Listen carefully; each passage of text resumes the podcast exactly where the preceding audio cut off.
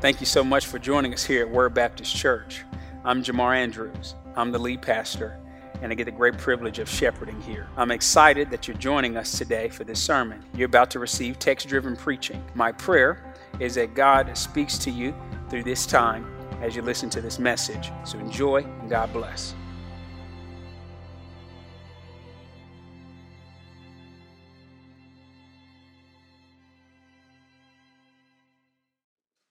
Invite you to uh, open your Bibles to the book of Second Chronicles. Second Chronicles 15 is where we will spend our time together uh, as we conclude our series under God Indivisible.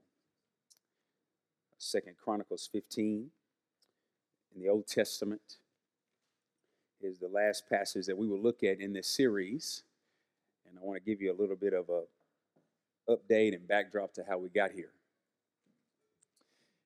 I'm a little hot, coming in a little hot, so uh, bring that down.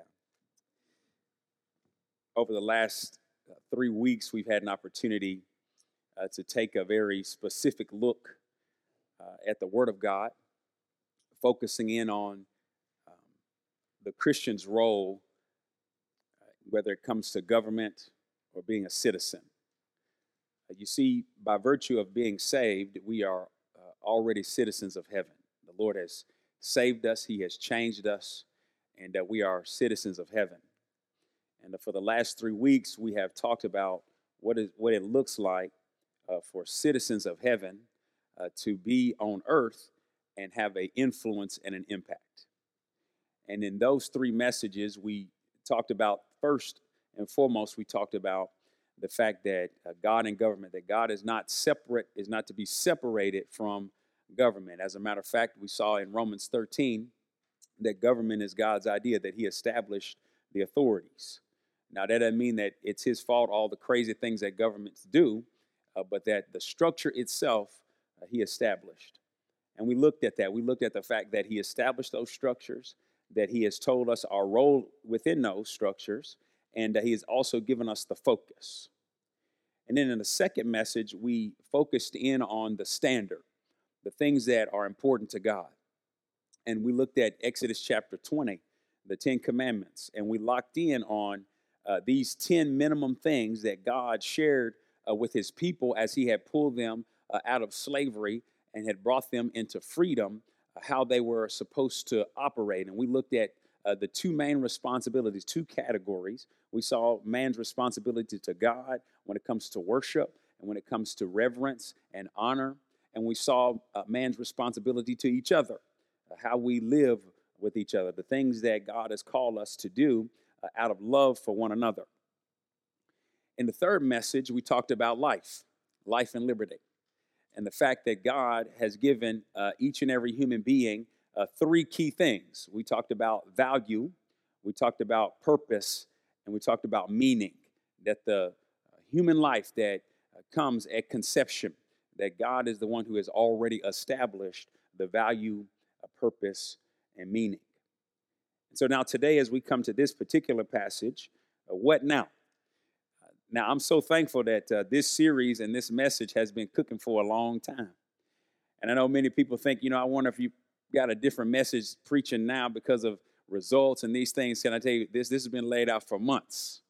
Uh, and I'm so excited about that because it's a confirmation of how the Lord works. And the title of today's message is Remain True to the Lord.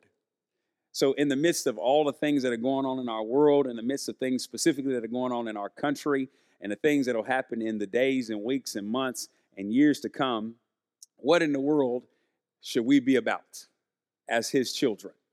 Regardless of who is in the highest office in the land or every other office that comes in underneath, or whatever branch of government or whatever king rules on any particular place in any particular country, what, what should God's people be about? That's the message for today. And that is, we must remain true to the Lord. You see, the passage that's before us is an Old Testament passage in the book of Second Chronicles. Now, in this particular passage, uh, there's some key things that I want to highlight when you look at Israel's history uh, the kingdom of Israel uh, was once a solid kingdom, one kingdom. Uh, but after King David and after King Solomon, uh, the kingdom split into two. It was divided. Now, I'm not saying it was divided Republican Democrat, but it was divided. That makes sense. And so when we look at this, we are dealing with a divided kingdom where we have a northern kingdom and a southern kingdom. And the passage that we're dealing with today, we're going to be dealing with a king who is a king in the southern kingdom. And in this passage, we're going to see this king who was the great great grandson of Solomon. We're going to see a prophet come and tell him some key things that he needed to be about in the midst of division and difficulty and uncertainty. And I believe that these key things that are before us are very important. You see, this prophet is going to remind him of the way in which God had operated in the past. You see, many times as pastors, you know, we get get pushed in the corner and we say, you know, why are you preaching Old Testament and why are you talking about Israel? What does that have to do with us today? What in the world does it have to do with America today? Why even fool with even picking up the Bible like there's anything that we're going to learn from that dusty old book and the things that have happened in the past? Well, let me just give you a passage of scripture from the dusty book, huh? 1 Corinthians 10 11. The Apostle Paul here had just given a list of things that were going on in Israel. And if you have a Bible, it'll have a heading many times over this section, and it says, Avoid Israel's mistake. And the reason why he says this is that all the things that we see in the Old Testament and the things that we see in the New Testament, why in the world would God go to all the trouble of getting us the information? You ready for it? Now, these things happen to them, it's Israel, as and what, a what? Example. And they were written for our what? Instruction. upon whom, notice this, the ends of the ages have come, meaning the reason why we look back is because it informs us today about how we are to uh, see how God has worked and moved in the past. And so, in our passage that we're going to see, we will recognize that the things that we're seeing in the past, the passage that we're dealing with that's, that's happening in Chronicles, about 910 BC is whenever Asa came to be in power.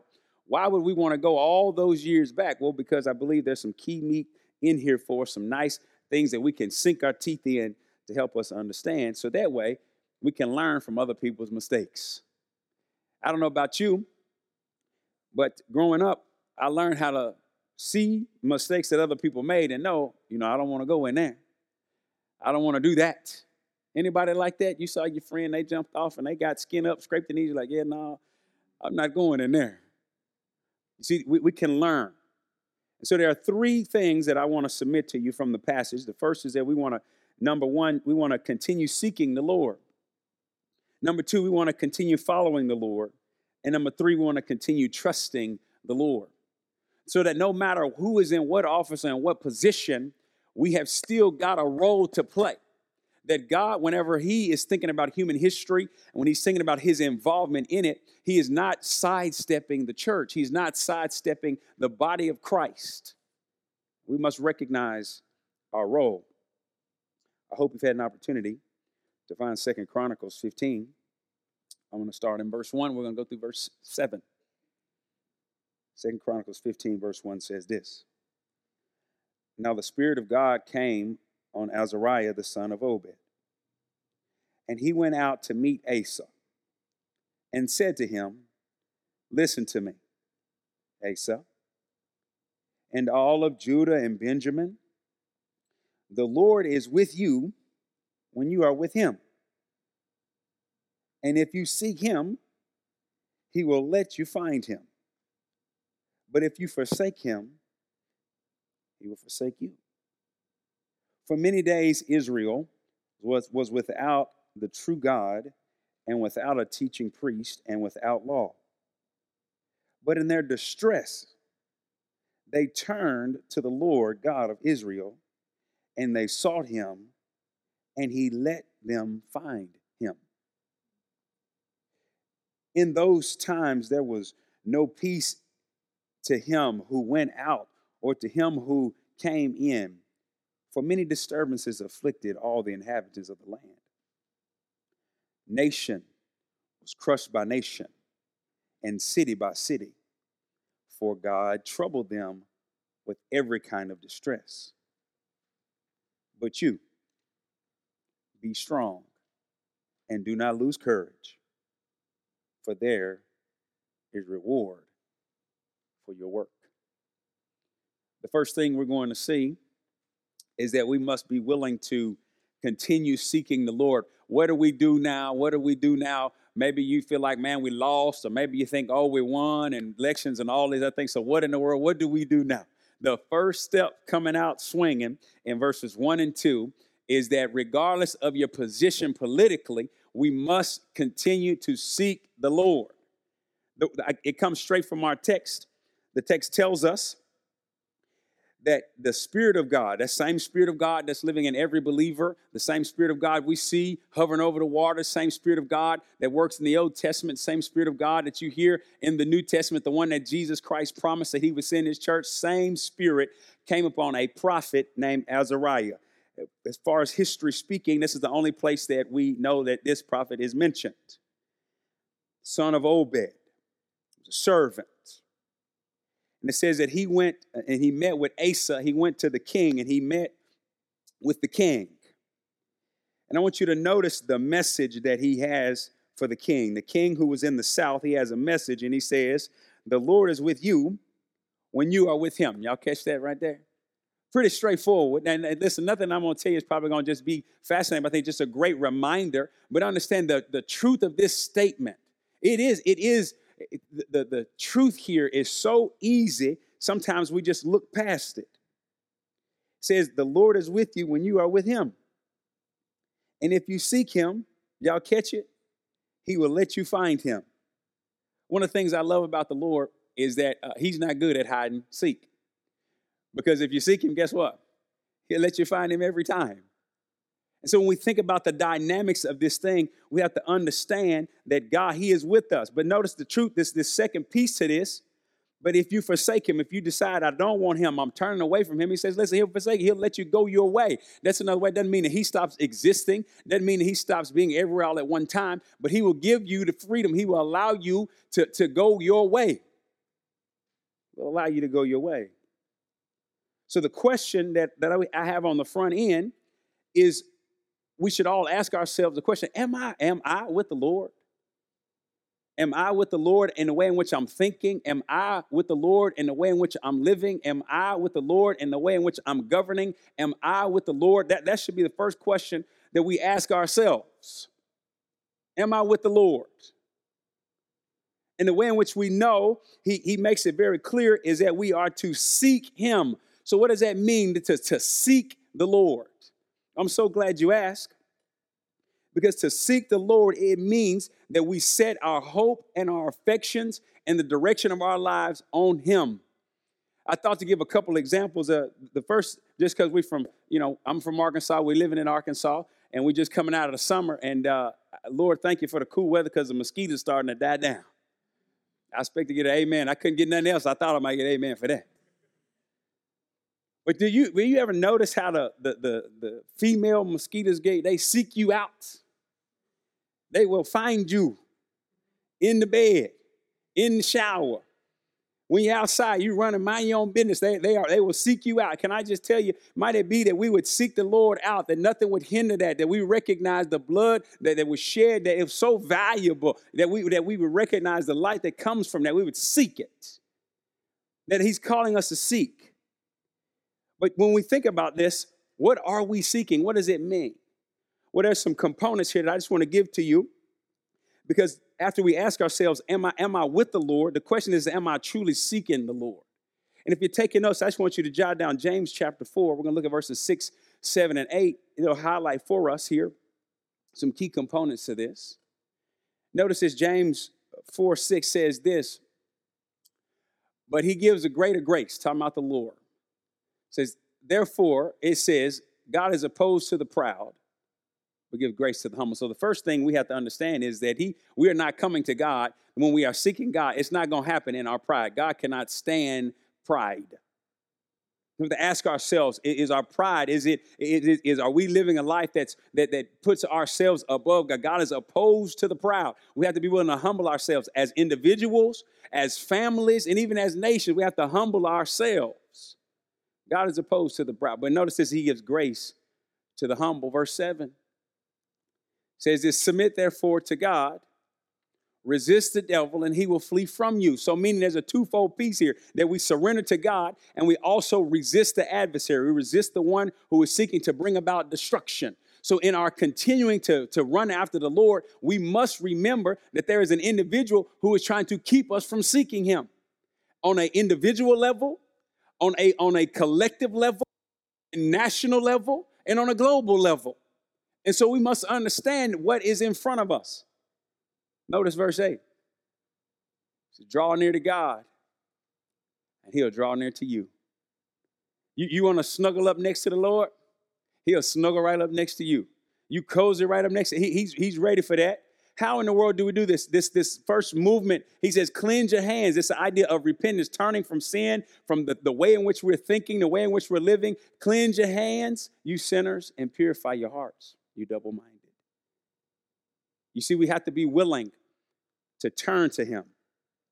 And then, so turning to Him, this is what I believe it when we say seek the Lord, what, he, what He's laying out for us. Number one, we seek Him, who He is, His character, we seek His presence, we seek His love, His favor, blessing. And the way in which we do that is we do that through His Word. Now, I don't know about you, but God has communicated to us in his word. He has told us what he thinks and how he how he is is wanting us to live. We have to come to the word. So I'm just want to ask you, just everybody, just think about your own personal inventory about your devotion time in the Word. I, when I look at our landscape, what's going on around us, I'm I am deeply concerned with the landscape of the lifestyles of the individuals that we know. But specifically today, I'm talking about in the church. It's so easy for me to talk about the White House, and it's so easy for me to talk about all the folks that don't love Jesus. But today, I want to spend my time talking about the church. How, how, are we handling the Word of God? Are we even spending time with God? If, if we won't even get his body, the church, to come and commune and connect with him, how in the world we thinking the world outside at large is going to do that? How, how, how do we expect that to see the transformation? The church the sleeping giant, the church. Prayer. Think about our prayer life. For me, this is not where I'm coming in to bash. This is me encouraging to say that, listen, God has given us His word. He is desiring to communicate to us, and we got to ask ourselves about our prayer life. Is our prayer life, does it just consist of when we get ready to eat and when we're in trouble? You know, Lord, we're going to talk to you before we get this nice vittles in here to make sure it's short because I'm hungry right now, right? And, or when we're in trouble, the Save Me Lord prayers? Or is it a communion of prayer where you're hearing from God and you're sharing and you're having a connection? Because I'm just telling you, when I look at the world around us, God has given us this great opportunity in prayer and connection with Him. Are we willing to tap into that? Are you willing to tap into that?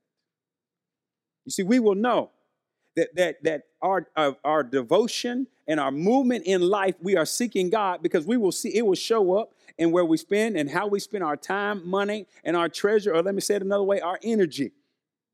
And God has given us an ongoing privilege, an ongoing privilege to be able to pursue Him. You know, sometimes I think, why keep seeking the Lord? Is it, is it like He's hiding? He's like, okay, you found me over here. I was underneath the picnic table. Now I'm going to hide around, go around the back of the house. That's not how this is working. It's that God is desiring for us to draw closer to Him in intimacy, in relationship. He's not shifting. He's not playing a three shell game with us. I bet you can't find me this time. That's not how this is working. He is desiring intimacy, connection. And as we go through certain things and certain struggles and certain hardships and certain joys, we begin to learn more about who He is and how He works and operates. And so I'm just submitting to you that one of the greatest problems that I see in the church, I'm not talking about necessarily outside, they already not seeking Him, but I'm talking about in the church, is that we come to church we might have our name on the roll at church, but we are not the church, the body of Christ, seeking Him and growing in and through His Word, allowing His Word to not only transform our minds, but lead our thoughts, lead our actions, lead our words. That is what I believe we need to see. Not only should we continue seeking Him that, that we see in the passage, but can I just submit to you, we also have to be willing to follow the Lord. So, meaning, so once we get connected, once we get well, once we get with him, right, we, we got our mindset on him, we are connected to him, right? Now he is going to be guiding and directing. We have to be willing to follow. We have to be willing to follow. I want you to look with me at what he what the prophet says in verse 3. Notice it says, For many days Israel was without the true God and without a teaching priest and without law. Verse 3, he says that. Verse 4 says this, but in their distress, they did what? Turn to the Lord God. Y'all catch that? When did they turn to him? When everything was going good and excited and they were getting their way? Is that when they turned to him? No. When did they turn to him? In their distress. They turned to the Lord God of Israel. And they sought him. And what did he do? He let them find them. You mean he didn't say, nah, y'all was out there having a good time sinning, go on, get you some more of that. He said, come on in here. He let them find him. Give us some more dynamics of what was going on. Notice it says, in those times there was no peace to him who, who went out or him who, who came in for many disturbances. They afflicted all the inhabitants of the land. Nation, notice it was crushed by nation and city by city, for God troubled them with every kind of distress. Can I just submit to you some key things or reasons why we don't follow God? Y'all don't seem too disagreeable. Some key reasons why we don't follow God. The first thing from the text we see is that they were without God. That's what the Bible says. In verse 3, it says, For many days Israel was without the true God. So, does that mean that God was not there? That he stopped existing? No, that's not what he's communicating to us. What he's saying is that, that, that they, they themselves were not connected. Was there not was there no religious activity during the time of the judges? No, there was still plenty of religious activity, plenty of folk going to church, plenty of people dressing up, plenty of things going on. But the, but the issue was they were not connected to God. You can have activity without intimacy. And so the problem was they were without the true God. There was no authentic relationship. It, it became what they did, not who they were. And when I look out at the landscape of the church, can I tell you many times we mistake what we are doing with who we are? The, the, the doing should flow from the who. I, I am a born again believer. I am saved. I am a Christian. So, therefore, what I do backs up and models that. So, when I look out at our nation, and we wonder why people think the way they think and why they say the things they say and why they destroy the things they destroy and why they why they post the things they post. They do what they do because they are who they are. And so the change has to happen at the heart level. They, they were without God. And they showed it all so well. That, that was that's the first problem that he addresses. He says that, listen, they, they were without God. But not only that, though, can I tell you another problem that he surfaces that I think is a, is a problem in our day? So it's not just a problem in that day, it's a problem in this day. Not just that people are without God, not just that people are not seeking God, but how about the church folk? What about the church folk? Can I talk about the church folk just for one second? Encourage the church folk. Do you see what the text says? It says, and without a teaching priest. Did y'all catch that? They're without a teaching priest. Meaning, in the time of the judge, in this crazy, distressful time, they were without teaching, they were without instruction. And so, because they were without instruction, the people were confused about what it meant to follow God. They were confused about what it meant to be a, a fully devoted follower of the Lord. Can I just tell you one of the things I have learned as a pastor is that people do not sit neutral. They're not just sitting neutral, like, you know, I don't have any thoughts, I don't have any ideas, I don't have any opinions. People do not sit neutral. As a matter of fact, because we are in a fallen world, we naturally move to the negative. We naturally move to the sinful. We suppress the truth. We suppress it in, un- in unrighteousness. And so, thus, we have a lot of things that go on because of that fact. And so, because there was no teaching priest in the land to orient and to show the people the direction that God was calling them, there was chaos in the land. And can I just tell you, I don't know how many pulpits they're going to be filled this particular Sunday with people who call themselves pastors, call themselves preachers, but they're not going to open the text and they show ain't going to preach out of it. They're not going to talk about the Word of God. They're not going to talk about the gospel of the Son of God. They're going to talk about having people turn and change and transformed. It just all feel good, tickly ear type stuff. And we wonder why, why, when we look out at the landscape around us, we see what we see. You see, I believe what God is trying to show us is, is He's trying to get His people's attention. We don't, we, we don't sit neutral. Let me, let me just share a passage, reason why I can say that. Romans chapter 1. Let's just read this together. Just let this soak in. I'm not going to preach this passage, but I just believe the, the, the issue here is that people don't want to hear from God, right? They want to hear. So catch this. Romans 1:18 says this, for the wrath of God is revealed from heaven against how much ungodliness? All ungodliness and unrighteousness of men who suppress the truth and unrighteousness. That, that's what it says. Notice this because that which is what? Known about God is evident within them. For God made it evident to them. For since the creation of the world, his invisible attributes, his eternal power, and divine nature have been clearly seen, being understood through what has been made, so that they are without excuse. For even though they knew God, they did not. Here's, here's the main problem that we're looking at in the church, outside of church. For even though they knew God, they did not honor him as God or give thanks. But they became what? Futile in their speculations. So it's not they were sitting neutral, they became futile in their speculations, and their foolish hearts were darkened. Professing to be wise, they became fools and exchanged the glory of the incorruptible God for an image in the form of corruptible man and a bird and four footed animal and crawling creature. Therefore, now catch it. Remember, we talked about if you want to keep running away, running away, running away from God, He will say, That's what you want. I give you what you want. Verse 24, therefore, God gave them over in the lust of their hearts to impurity, so that their bodies would be dishonored among them for they, they exchanged the truth of God for a lie and, and worship and serve the creature rather than the creator who is blessed forever. Amen? For this reason, God gave them over to degrading passions, for their women to exchange the natural function for that which is unnatural. And in the same way, also, the men, they, those they abandoned natural function of the woman and they burned in their desires toward one another men with men committing indecent acts and receiving in their own persons the due penalty of their error. And just as they did not see fit to acknowledge God any longer, God what? Gave them over to a depraved mind to do those things which are not proper.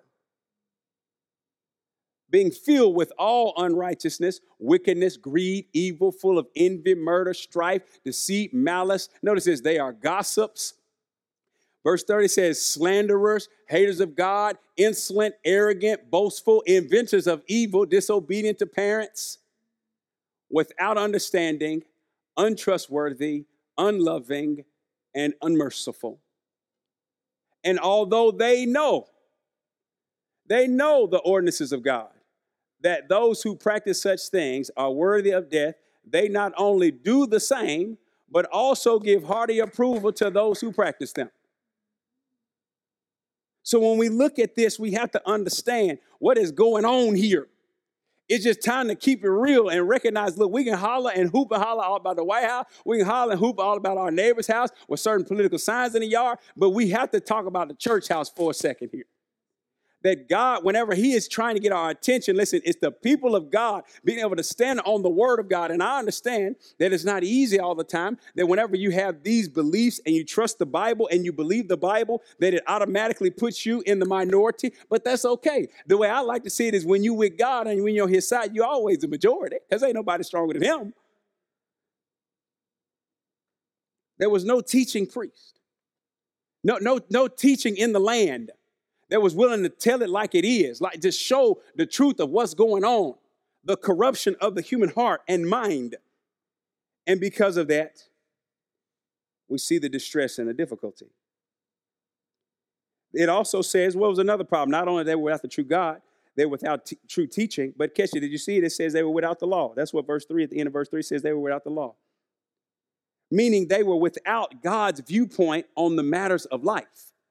Every single one of us is being led by a particular persuasion or philosophy or way of thinking. And all I'm submitting to you is that the highest thought process on life comes from the one who created it. The highest way in which we are to live and how we are to think comes from the one who gave it to us. And in his word, that's where we find it. And in his word, can we can we be people of the book? Can get, whether you got to get it on your phone, your iPad, your t- whatever you got to get, but just be a, a, a man or woman of the book where we get God's marching orders from his manual on life, best instructions before leaving earth, Bible. The best. Reason why I say that is because God already attested to it. Look with me in 2 Timothy 3.16. 2 Timothy 3.16 says this. It says most of the scriptures, right? Did I miss that one? I missed it. Somebody at the house said, uh-uh, you didn't read that right, preacher. All, all scripture. How much of it? Oh, okay, I'm just checking. All scripture is inspired by God. God breathed, God's idea. But he's such a good God. I want you to catch this now. Why, why, why, why do this for us, God? Well, because catch it now. Because notice this, it's profitable for what? Teaching, for reproof, for correction, and for training in righteousness. Now, I understand, you know, if you've ever had a trainer, they're not always your best friend. You know what I'm saying? When they want you to have another rep, you like, no, I'm done. And they're like, one more. You know, they're like, they're pulling it out. You're like, I don't want that all the time. We don't always like the trainer. We don't always like what's going on. But can I tell you, when you stand and you look in the mirror, you like the results, don't you? Yeah. You like the results. Like, yeah, I'm looking good. Look at that. You stand on the scale, you like the results. And so, what I'm saying is, when you look at God's word and when we come to God's word, God's word to humanity, like it's true, period. All right? So when we when we get here, we recognize that God, He gave His law to be able to outline the responsibilities that He is calling us to live by. And He's also laying out for us the consequences that come when we don't follow that. Good God, He, he, he loves us. It says that, man, those, those three things, they were without a true God, they were without the true God, they were without true teaching, and they were without the standard. That's what's going on around us. The standard is not there. Did you see what happened? It says that in verse 4, though, it says, in their distress, they turned to the Lord. Y'all see that? Anybody, if we had time, in it, would anybody be willing to give testimony about that's how God saved you? Like it was through distress, right? He had been good to you, good to you, kicking it with you. You would still want to do what you wanted to do. And then something hit in your life, you're like, uh oh. I know that's how I would say. I'm gonna tell you right now, that's how he got my attention. I thought I had the world by the tail pulling it all, having all the fun, all of doing all that stuff. And then a crisis hit in my life that I could not fix. And in my distress, I said, you know what, let me try this church thing. Let me try this Bible thing for a minute. Let me try this God stuff. That's where I was. I was lost. And what's crazy is that God was in the midst of that. He was seeking me. He was drawing me in, wooing me in. And he allowed that distress, he allowed the distress to be able to get me to where I could I would understand my, my need for him. And sadly, many times, whether it's individual, collectively, or as a nation, we normally ain't trying to see God unless there's a problem. Because as long as everything rolling good, we skate through life having a good time, we rolling. And he like, hey, hey, hey. And we're like, we can't hear you. Got my, I can't hear you.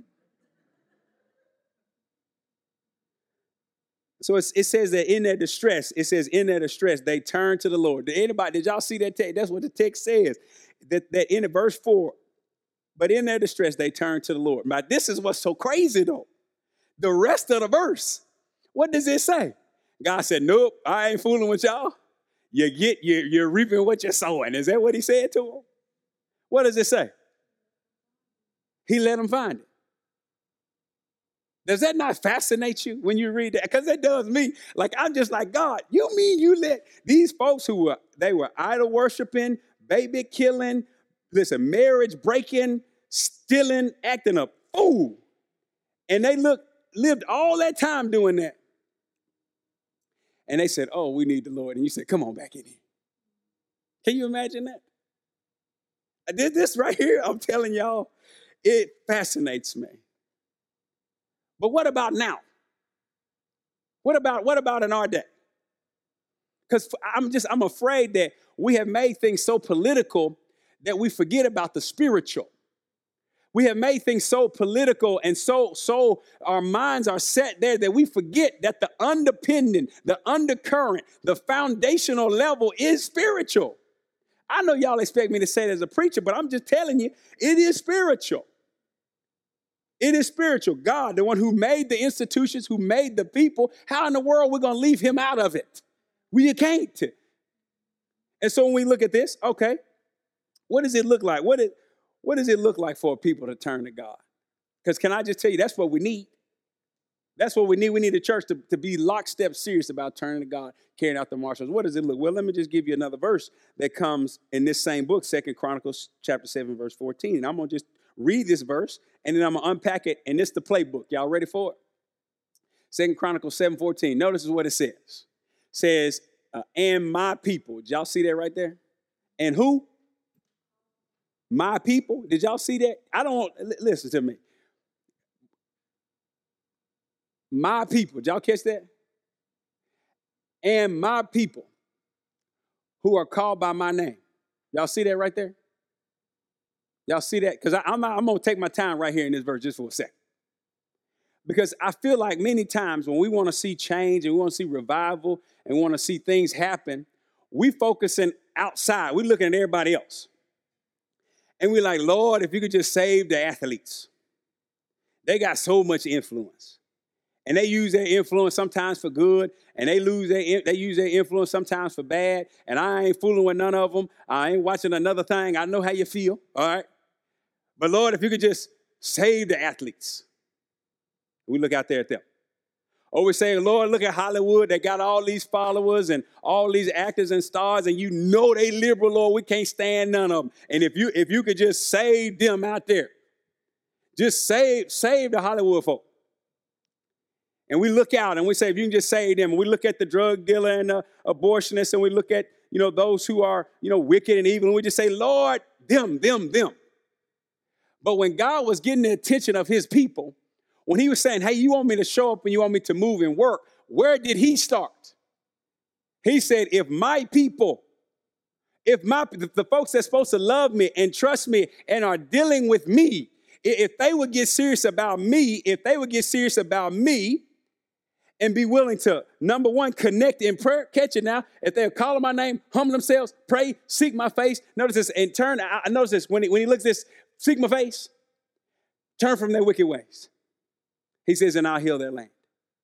Now, let me just give you the template here from the passage. We're going to leave it up on the screen. Bring the camera back here. When we look at this, we have to recognize that number one, God is starting with us. It got to start right here. I'm going to say that again on the back end, but it's got to start right here. It's got to start individually, it's got to start in families, it's got to start in communities, it's got to start in, in cities, it's got to start in counties, it's got to start in states, it's got to start in nations. Understand that God is moving the way in which He's going to work. But we don't get the, we don't get the macro without the micro. We, we want God to do all this changing, all these other things, but, but we ain't willing to put ourselves on the altar first. We're not, we're not willing to lay it down and to say, God, see my life, change, change my life, and then use me to change somebody else's life. Here, my people, we got to be willing to humble ourselves. I'm gonna just tell you right now, the pride, we gotta, we gotta understand this. There should be nobody more consistent in repentance and in asking God to cleanse and transform our hearts and minds than the church. It's easy. Listen, if you want to see sin, just come up in here. It's all over the place. If y'all didn't know, those who watching, you ain't never been in here, we sinners up in here just like you. We sinners in here just like the world out there. But here's the difference though, is that we see the physician regularly. We allow the physician regularly to diagnose our problem and to prescribe and to apply the blood to what's going on in our lives. And we have to be willing to do so. We have to make sure we humble ourselves and we don't flaunt in our sin and walk around. We have to be willing to pray. The Bible says seek. That seek came back up. He says seek his face. Many times in the church, we are too busy seeking the hand of God and not the face of God. We want Him to do something for us instead of wanting to be in His presence, instead of wanting Him to work and move. And we fall for this. We think, yeah, I'm praying, but ultimately you're seeking the hand. You want Him to do something for you, to hand out something. But when was the last time you just prayed just to be in His presence? When was the last time, church, we just prayed just to be in his presence, just to know him better, just to know, just so our lives would reflect and our lives would show him in a way that honors the world around us. Listen, I, when I'm telling you, I'm preaching this now, this has been all over me for weeks. When, when, was the last time I asked myself that, that I'm not praying and saying, God, speak through me and change lives out there? And the Lord had to remind me, Jamal, what about your life? What about you, preacher? When was the last time you were in my presence just for me to work in you and to, and to change your temperament and to change your, your, your thought life? When was that time? We seek his face not just for what his hand provides, but for intimacy. He says, if you're going to turn to me, which is repentance, which means a change of direction, we're going to have a change of direction where God moves and he changes our mind that's repentance. He changes our mind and our heart, which ultimately changes our will, which then our direction changes. Many times we think about things and we think about things as right or left, liberal or conservative. But what I need us to be thinking about is is it right or wrong? Is it righteous or unrighteous? That, that's the framework. You see, it's easy it's easy many times, if we're not careful, to think that we have repented because we have conviction. Conviction does not mean that you have repented. Just because you feel bad for what you do does not mean that you have changed. Listen, I've got two babies and I love both of them dearly. And trust me, I have I have brought the conviction down many times. Boy, you better quit. You better not hit your sister. And I said just with that tone, and then he, ah, right? But listen, he's still inside, he's still hitting. And we have not understood that. We, think that just because we're being convicted, that that's actually repentance. That does not mean the case. Can I tell you, we think just because we are emotional, just because you cry, does not mean that true repentance has happened. You can be sorry about something you did and go right out and do it again. I see, I see baby do that all the time. I'm sorry I took your candy, but I'm gonna take it again tomorrow. It happens all the time. Let, let me say this now just because you have told God about it does not mean that you have turned away from it. And as a people, right in here, right in here, I'm just trying to tell you, this is where the horsepower is. Right in here. I know y'all thinking, man, I can't be encouraged. I promise you the encouragement coming, but I got the swing right here because we got an opportunity in front of us. The whole world around us is thinking politically, yes, we're going to be saved. Yes, it's all good. No, it's not going to work like that. It does not work like that. So we have to be willing to be true.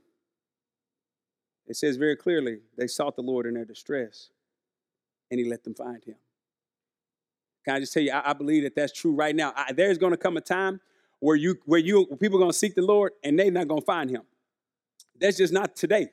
I don't know when that day will be. I don't know it like that. The Lord ain't revealed it to me. I'm hoping He will. But once He does, I'll let you know. If He don't let you know, but today, right here, right now, if, if you if you will turn to Him, if we will turn to Him, He will let us find Him. Can I show you just briefly the results of what happens whenever people are without the true God, they're without teaching, they're without the standard, and they are in distress. I want you to notice is they are also without peace. There's chaos. There's chaos in the land. What how do I know that? Verse 5. In those times there was what? No peace. Everybody see that? In those times there was no peace to him who went out or him who came in for many disturbances afflicted all the inhabitants of the lands. There was no peace. Nation was crushed by nation and city by city for God to catch it now. Did y'all see that? This is not a typo. For God troubled them. Who troubled them? I need you to see that now. God troubled them with every kind of distress. Now, I know sometimes this might run against your theology. Wait a minute. I thought God was all love and he didn't He didn't trouble anybody. This might be running against the great. I might be, you know, running against the grain on some of your theology. But let, let me just tell you like this. It's very clear that God had troubled them. And the reason why he had troubled them was so that they might seek him. You see, our greatest and our biggest threat is not some governmental institution or some systematic of thought or oppression or thinking. Can I just tell you, your biggest problem comes from the same place that your biggest advocate can be. God can be your biggest advocate, He can be your greatest champion, but He can also be your greatest opponent. You have to decide which one He will be. So it's very clear. He says he, he troubled them. God was troubling them, letting them know listen, understand, you're getting ready to have some trouble. Anybody, let me see my drivers in here. Anybody driving? Let me just see real quick. Okay, fantastic. Any, anybody ever had that brakes changed before? Yeah, yeah, yeah, I see them hands. How do you know when it's time to change your brakes? Anybody want to just, hey, how you know? Anybody, yeah, you start hearing every time you get ready, you hear that, you hear that whenever you push it, right? How, how many you know that it's designed that way? Like, like you, you, no, we don't like that sound. Ooh, ooh, that's terrible. That's a terrible sound. That grating sound. Ooh, that's terrible. But it's designed to let you know, oh, you wearing thin. You're wearing thin. Like you're gonna be rolling down the highway and you're gonna hit that thing and it ain't gonna be there. You, you, you, you better understand, you might not like this sound, but there's greater damage to be done if you don't pay attention. Everybody with me? So understand what God does in a culture and in a people is he will allow the trouble, he will allow the, the, the in life to come. So that way we will begin to understand, man, there's a, there, there's a greater danger, there's a greater struggle, there's a greater, greater thing that can come to me in destruction if I if I don't pay attention to the to the to the, what's going on right now in this trouble. And all I'm telling you, look around us, and when we see the chaos, we must recognize that it is a spiritual problem. I'm not saying don't be active. I'm not saying don't be voting. Don't be up on the issues. Don't have a preference. That's not what I'm saying. What I'm saying, though, is understand that where we will connect and see the transformation is at the spiritual level. And many times that's the last thing we're thinking about. That's the last thing that's on our minds. Says God troubled him.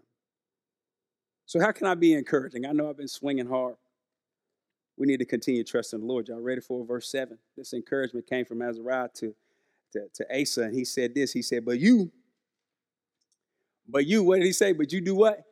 Be strong and do not lose courage, for there is reward for your work.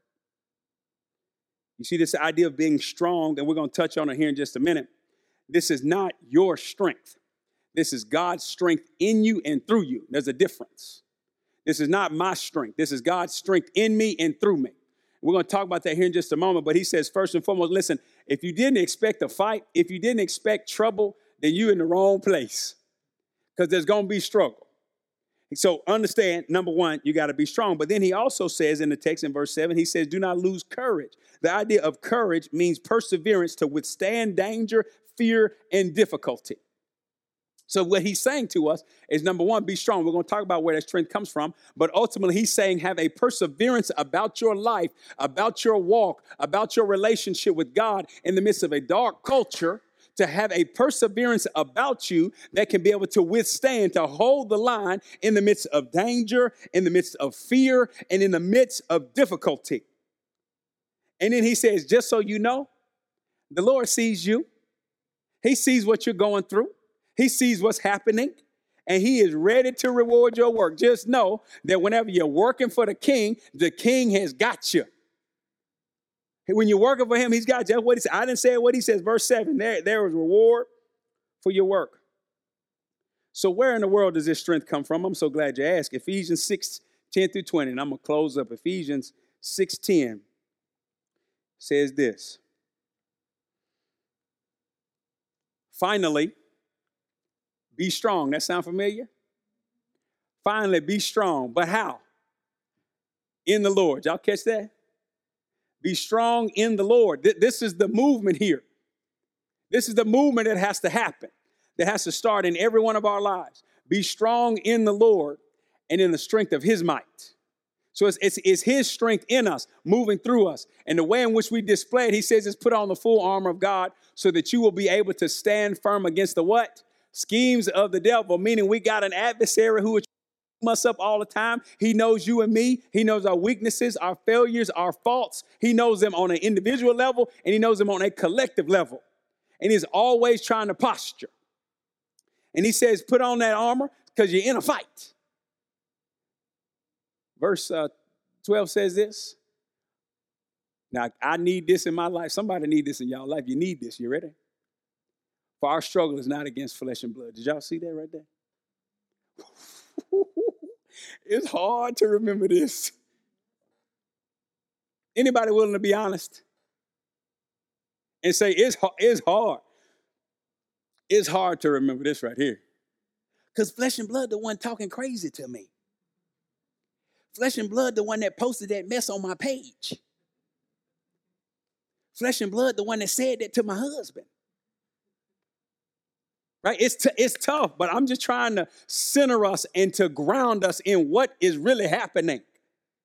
Our struggle is not against flesh and blood, but against the rulers, against the powers, against the world forces of this darkness, against the spiritual forces of wickedness in the heavenly places. Here we go. Therefore, because that's the case, therefore take up the full armor of God so that you will be able to resist in the evil day and having done everything to stand, you stand firm. Verse 14, stand firm, therefore, having girded your loins with the truth. Here's how we fight. We, we, we cinch this thing up with truth having put on the breastplate of righteousness, meaning that that's the imputed righteousness of Christ. We already in right standing with God. Verse 15 says this, and having shod your feet with the preparation of the gospel, meaning we got truth holding us together. We standing in Christ's righteousness. But understand, as we go, as we live our lives, as we are moving around, we are taking the gospel everywhere we go. Now, I want you to ask yourself the question when you look at that where in the world have my feet been that I have not dropped seeds of the gospel?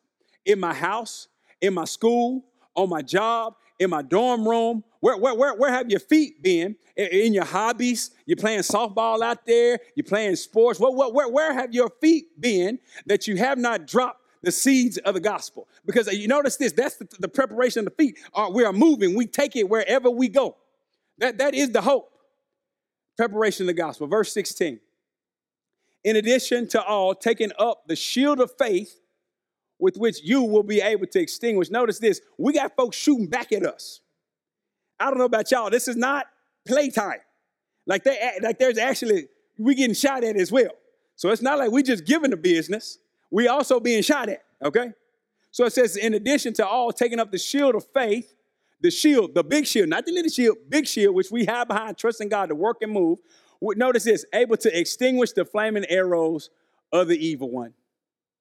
Catch it now. And you got to keep your head covered. The way in which, let's right here, keep your head covered. Salvation, God has come, He has worked, He has moved, and we take up, not only do we have a head cover, but we have the sword of spirit, which is the word of God. We are defending and we are advancing with the word. Notice this I like to call this an airstrike. All the other things we wearing, right? But here go the airstrike with all prayer and petition. Y'all see right there? We call it an airstrike when we pray. With all prayer and petition, pray at all times in the Spirit. And with this in view, be on the alert with all perseverance and petition for how many other saints? Every single one of them. Every single one of them. Verse 19. And pray on my behalf that utterances may be given to me in the opening of my mouth to make known with what? Boldness, the mystery of the gospel, for which I am an ambassador in chains, the Apostle Paul speaking, that I proclaim it, that, that I proclaim it, that in proclaiming it I may speak boldly as I ought to speak. You see, let me encourage you the times in which we live, these are exciting times for God to work and move. And I've been thinking about this. I've been thinking about this all morning. I wonder how people think, am I gonna come in? Oh, is me, I'm gonna come in doing jumping jacks and highlight. All I'm saying to you is that these are some great times to see God at work and move. But let me just give these last encouragements. The current situation that we find ourselves in, whether you're excited or whether you're down, is nothing new. It's, it's, it's nothing new.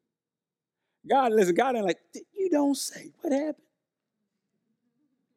Tell me more. That's not happened.